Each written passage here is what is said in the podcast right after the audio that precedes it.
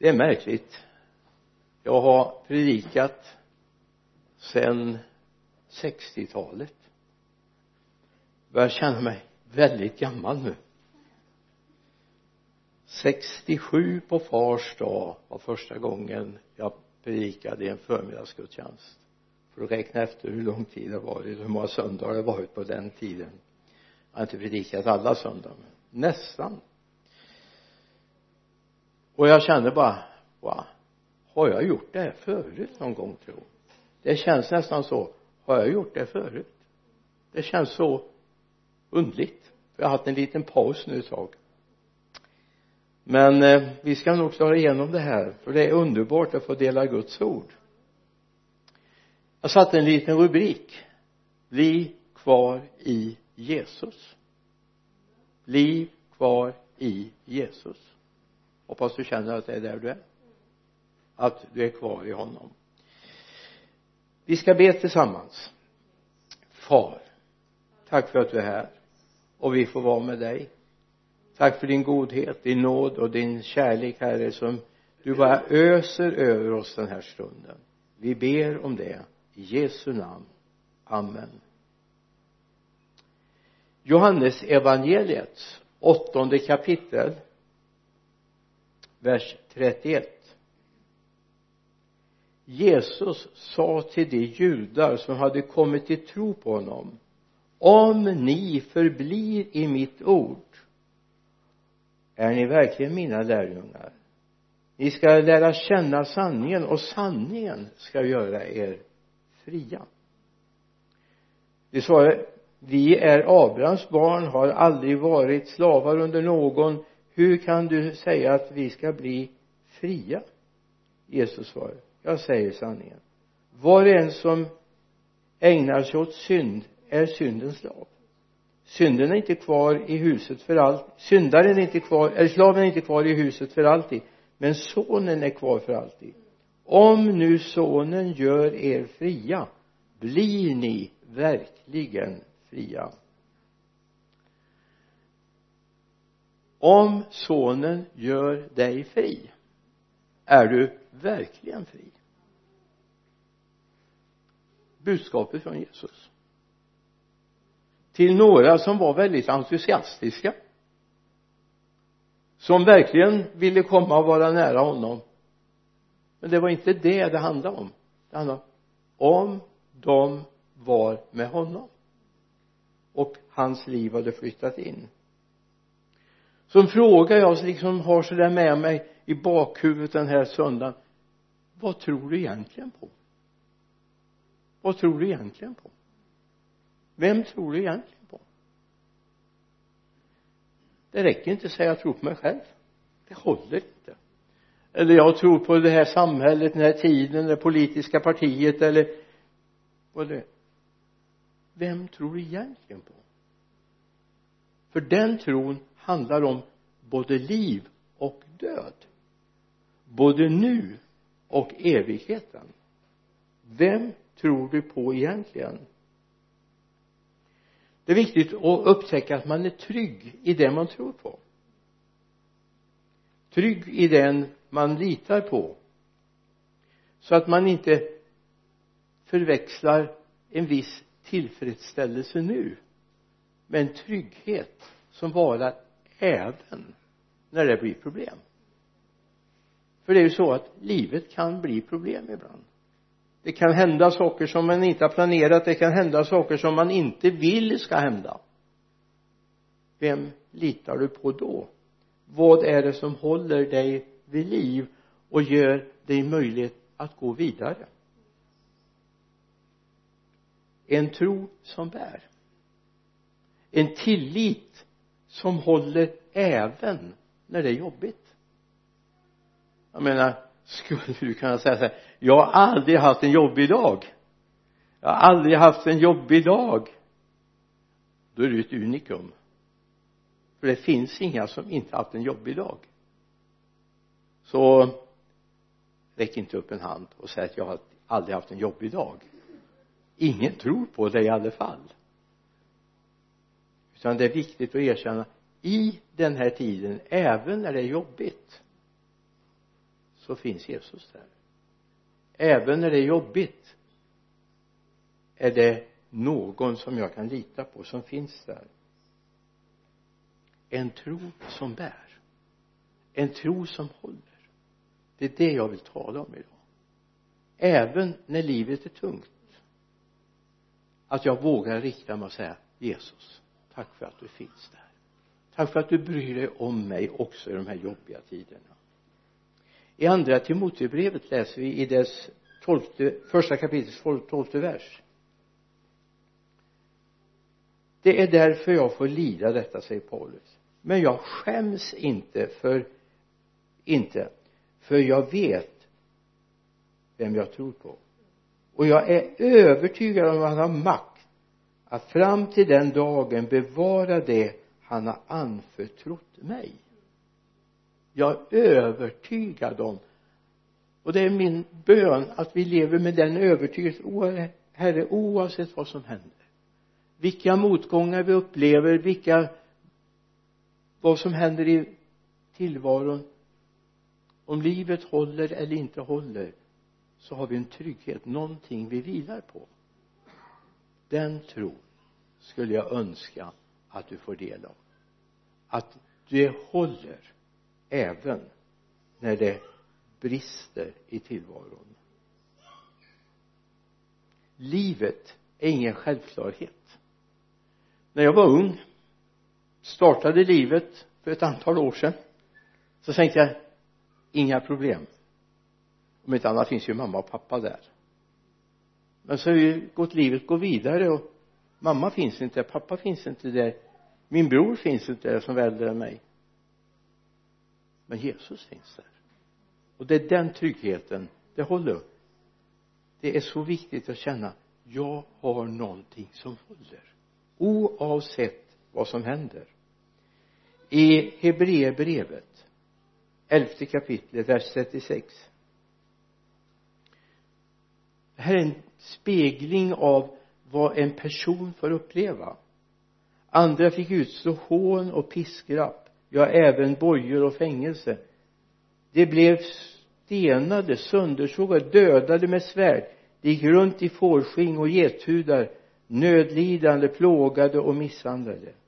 Världen var inte värd att ta emot dem. De irrade omkring öknar och bergsracker och grottor och hålor. Och fast alla dessa hade fått vittnesbördet för sin tro, fick de inte det som var utlovat. Men, lyssna, Gud hade nämligen förberett någonting bättre för oss. Först tillsammans med oss ska det nå fram till målet. Något som var bättre för oss. Alltså, ni tänker, jag är nog inte riktigt slug som funderar så här. Men det är lite grann av det som finns när man börjar komma på ålderns höst. När livets bästa dagar har passerat förbi. Så han har förberett någonting som är bättre för oss. Och det sträcker jag mig mot. Jag litar på det.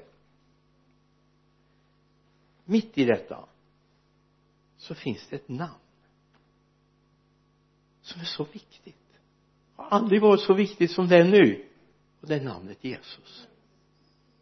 Alltså, när jag ser vad han har betytt, vad han har gjort, vad han har gått före och gjort för oss. Jesus.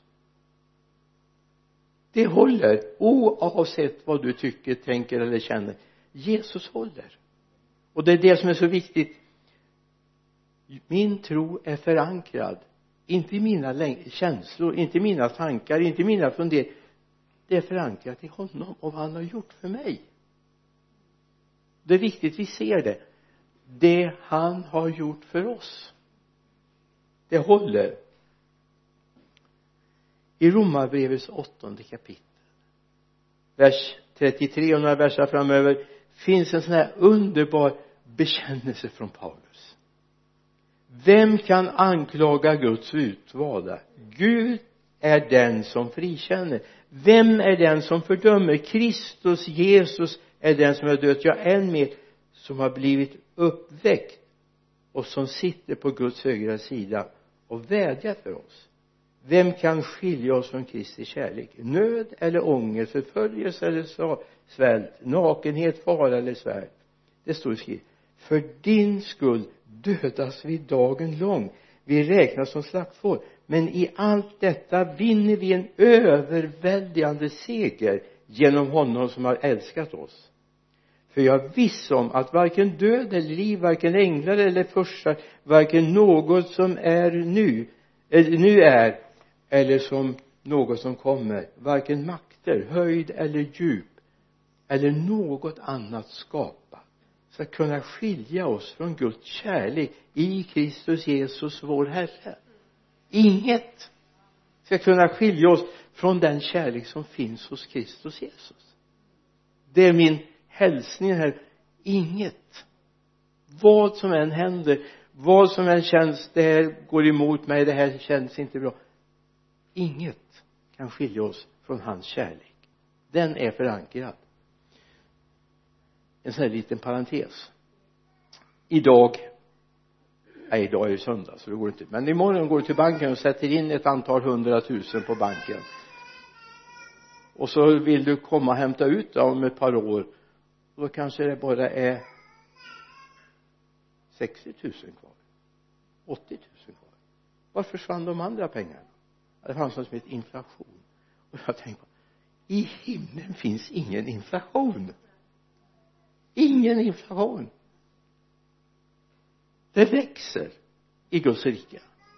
Det jag har gjort för honom idag, det jag har tjänat honom idag, det blir så otroligt mycket bättre när jag kommer hem till himlen. Så med det. Så det stod ju så här då i vers 38. För jag är viss om att varken död eller liv, varken änglar eller första, varken något som nu är eller något som ska komma, varken makter, höjd eller djup eller något annat skapa ska kunna skilja oss från Guds kärlek i Kristus Jesus vår Herre. Oavsett vad som händer. Kärleken till Jesus är oförstörbar. Hans kärlek till mig är oförstörbar. Den håller. Även om omständigheterna ser helt annorlunda ut. Och det här är min hälsning idag. Guds kärlek till oss är oförstörbar. Och din kärlek till honom kommer han alltid ihåg. Alltid. Både när det är mörkt och när det är jobbigt.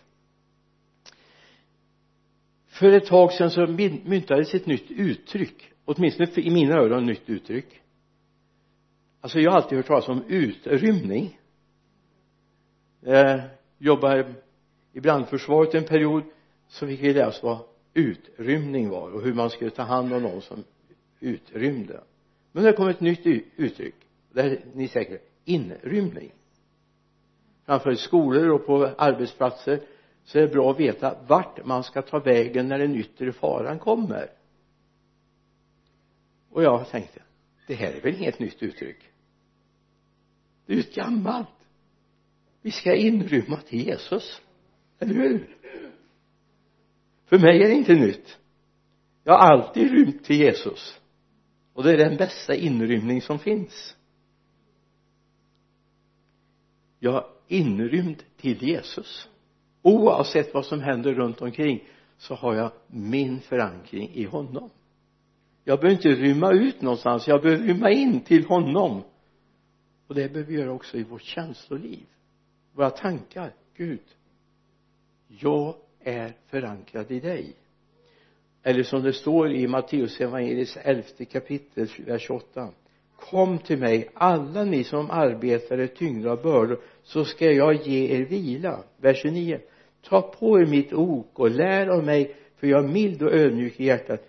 Då ska ni finna ro för era själar. För mitt ok är milt och min börda lätt. Kom till mig, alla ni som arbetar och tyngda av bördor. Du som aldrig är tyngd av en börda, aldrig har ett problem. Du behöver den här versen ändå. Han finns där. För det kommer sådana dagar i allas våra liv.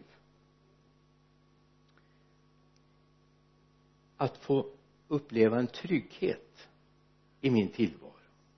Att veta att jag har en fast punkt någon som jag kan lita på, någon som jag känner att yes Gud, oavsett vad som händer runt omkring så finns du där.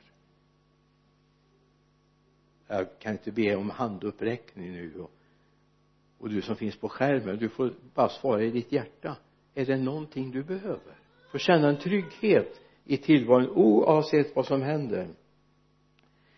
I andra Timoteusbrevets första kapitel, vers 12. Kommer du inte ihåg något annat från den här predikan, så notera den här versen. Du kommer att behöva den. Du kommer att behöva den.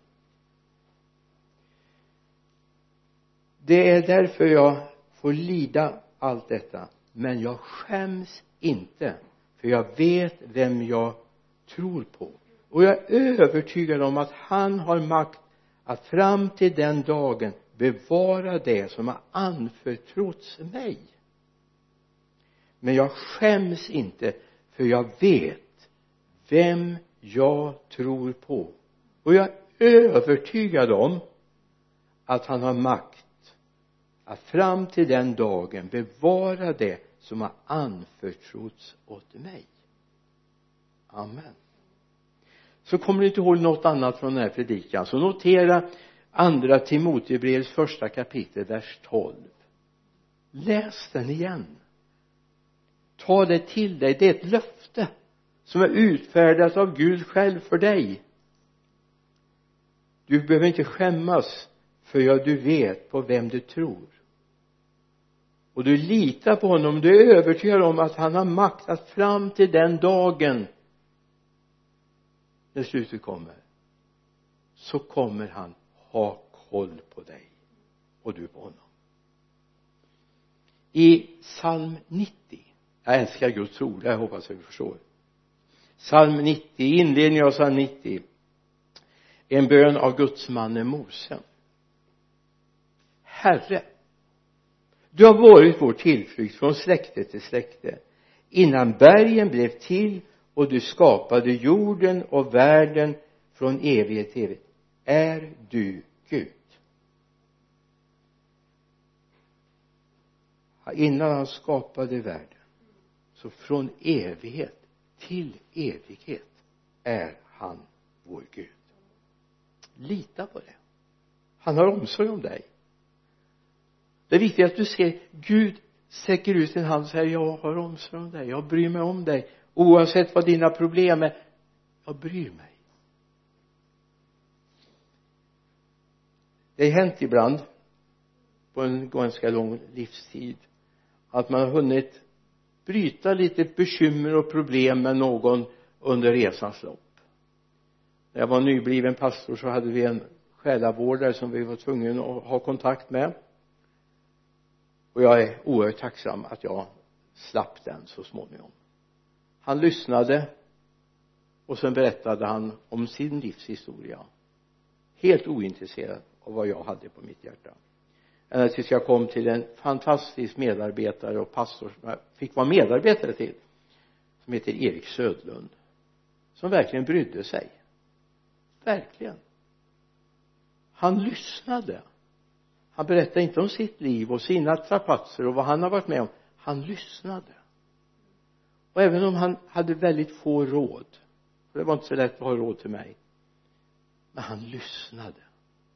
Och min Gud, han är en sån som lyssnar och förstår. Han är en sund och sann tillflykt.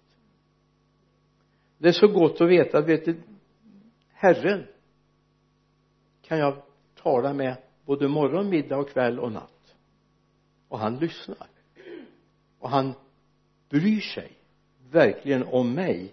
Och jag hoppas att du får känna det också. I femte Mosebok, kapitel 33, vers 27 står det. Det är ytterligare en sån här vers du kan ta med dig. En tillflykt är han ur tidens Gud. Och här nere råder hans eviga armar. En tillflykt är han urtidens Gud. Och här nere, just nu, råder hans eviga armar. Vilken Gud vi har. Vilken tillflykt vi har i honom. Att vi får vila i detta. Han är en tillflykt. Han är någon som bryr sig. Han bryr sig om dig. Även om din situation och det du har upplevt är mer unikt än någon annan kan tro att du har varit med om. Han vet. Han har varit med dig. Även när det har varit tufft och tungt så har han varit med dig. Och det är viktigt att se det. Han är din tillflykt. I andra Timoteusbrevet skriver Paulus i det första kapitlet. Och det är därför jag får lida allt det. Men jag skäms inte. För jag vet vem jag tror på. Och jag är övertygad om att han har makt att fram till den dagen bevara det som han anförtrott mig. Fram till den dagen. Oavsett hur det har gått och vad du har upplevt, solsken eller stormvindar emot dig. Han är med. Och han bekymrar sig för dig. Det är vår Gud. Och därför skriver Hebreerbrevets författares 11 kapitel i dess början, i första versen, 11 kapitlet. Tron är en övertygelse om det man hoppas. Och en visshet om ting man inte ser. Tron är en övertygelse om det man hoppas. Och en visshet om ting som man inte ser. Vilken Gud vi har. Alltså det här är inte floskler. Det här är sant. Och det är det vi vilar på. Han är en tro som håller. Och vi kan lita på att även när solen skiner eller stormen står emot, finns han där. Han är en övertygelse. Alltså någonting jag blir övertygad om, det är någonting som jag verkligen känner djupt in. Det här håller. Det kommer bli så här. Oavsett vad alla andra tycker, det kommer bli så här. Och det är vår längtan att det ska bli så. Varje dag. Han är en övertygelse om det man hoppas. Och så en visshet. Vad är en visshet för dig? Ja, det är ju ingenting som kanske förhoppningsvis någon gång i framtiden kommer hända. En visshet är någonting jag vet jag har nu. Även om det inte utkvitterar så vet jag att jag har det. Men jag har fått en postanvisning och då jag kan gå till posten eller till banken och ta ut pengar, så vet jag att det är mina. Ingen annan. Det är till mig. Och så är det också med Guds löften. De har alla fått sitt ja och sitt amen i honom. Det finns en sång när jag var barn. Jag är gammal nu så ja, du har säkert sjungit den också. Tryggare kan ingen vara än Guds lilla barnaskara. Har du hört den någon gång? Ja. Jag tänkte, vad sann den sången är. Vad sann. Kan någon vara tryggare än Guds lilla barnaskara? Jag bekänner mig gärna till hans barnaskara. Eller hur? Varför? Ja, det är inte bara en floskel, någonting jag har hört talas om. Någonting jag har hört, jag har mött. Jag vet att det håller ända in i döden. Han finns där, min Gud. Och han bryr sig om mig. Så det jag vill dela med dig den här dagen, det är en levande personlig tro på Gud. Den håller. Oavsett vad dina känslor säger just nu, dina tankar säger just nu, dina prioriteringar säger just nu. Gud håller att lita på. Gud håller att lita på. Oavsett om du har förtjänat eller ej. Ibland har vi en sån här tanke bland oss människor att ja, men han har inte förtjänat nåd och hon har inte förtjänat nåd och nej, han har sån är inte Gud. Vem har förtjänat nåd? Ja, inte jag. Men jag får den då. Och det är min förtröstan den här dagen att veta att Gud finns där. Låt oss återvända igen till andra Timoteusbrevets första kapitel, vers 12. Det är därför jag får lida detta, men jag skäms inte. För jag vet vem jag tror på. Och jag är övertygad om att han har makt att fram till den dagen bevara det som anförtrotts mig. Jag är övertygad om att han har makt att fram till den dagen bevara det som har anförtrotts mig. Det håller. I hela livet, det håller. Du är hans. Det är hans egendom. Så den där dagen, nu kanske jag kommer säga någonting som är lite jobbigt. Om du är känslig så slut öronen nu. Det är lättare att sluta ögonen än öronen. Men det kommer en dag, om inte Jesus kommer tillbaka medan du lever, så kommer en dag när du får bäddas ner. Livet fortsätter inte. Livet här på jorden är färdigt. Det kommer en sån dag. Jag är väldigt medveten om det. Det kommer en sån dag. Jag funderar ibland på hur kommer det bli och vad kommer jag känna då och så vidare. Men en sak har gjort mig trygg. Den dagen hamnar jag i Guds kärleksfulla armar. Jag hör honom till. Både i liv och död hör jag honom till. Och därför vet jag att han har omsorg om mig. Och jag är övertygad om att han har makt att fram till den dagen bevara det som har anförtrotts mig. Han har möjlighet att bevara det. Så nu ska jag inte vara så patetisk att säga att även om dagen skulle vara över idag och vi inte möts igen, så är det ju en sanning med modifikation. För vi möts ju i himlen. Du är på väg dit, hoppas jag.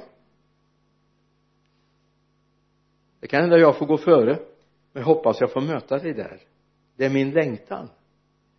Min längtan är inte att bli 120 eller 130 eller 160 år. Det är inte min längtan. Min längtan är att få komma hem till Jesus. Till mitt ursprung, där jag hör hemma. Det är absolut min längtan. En sista bibelord, om jag orkar med det. Apostlarnas första kapitel, vers 8. Men när den helige ande kommer över, ska ni få kraft och bli mina vittnen i Jerusalem, i hela Judeen, Samaria, ända till jordens yttersta gräns. Men när den helige ande kommer över dig, ska du få kraft och bli hans vittnen här i Vänersborg, på den jord vi trampar, men också ett vittnesbörd för alla omkringliggande länder. Gud välsigne dig. Vi är på väg. Och vi längtar efter den dagen när han kommer och hämtar oss hem. Låt oss be. Himmelske far, jag bara tackar dig för att du vill möta oss och välsigna oss som är samlade här. Herre, hjälp oss. Att vi är trygga i vår tro. Att vi vet på vem vi tror. Att vi vet vart vi är på väg. Att vi vet vad som händer oss den där dagen när vi får lägga igen våra ögon. Och vi inte finns till i den här världen mer. Herre, hjälp oss och ha en trygghet i detta. Jag ber i Jesu namn. Amen.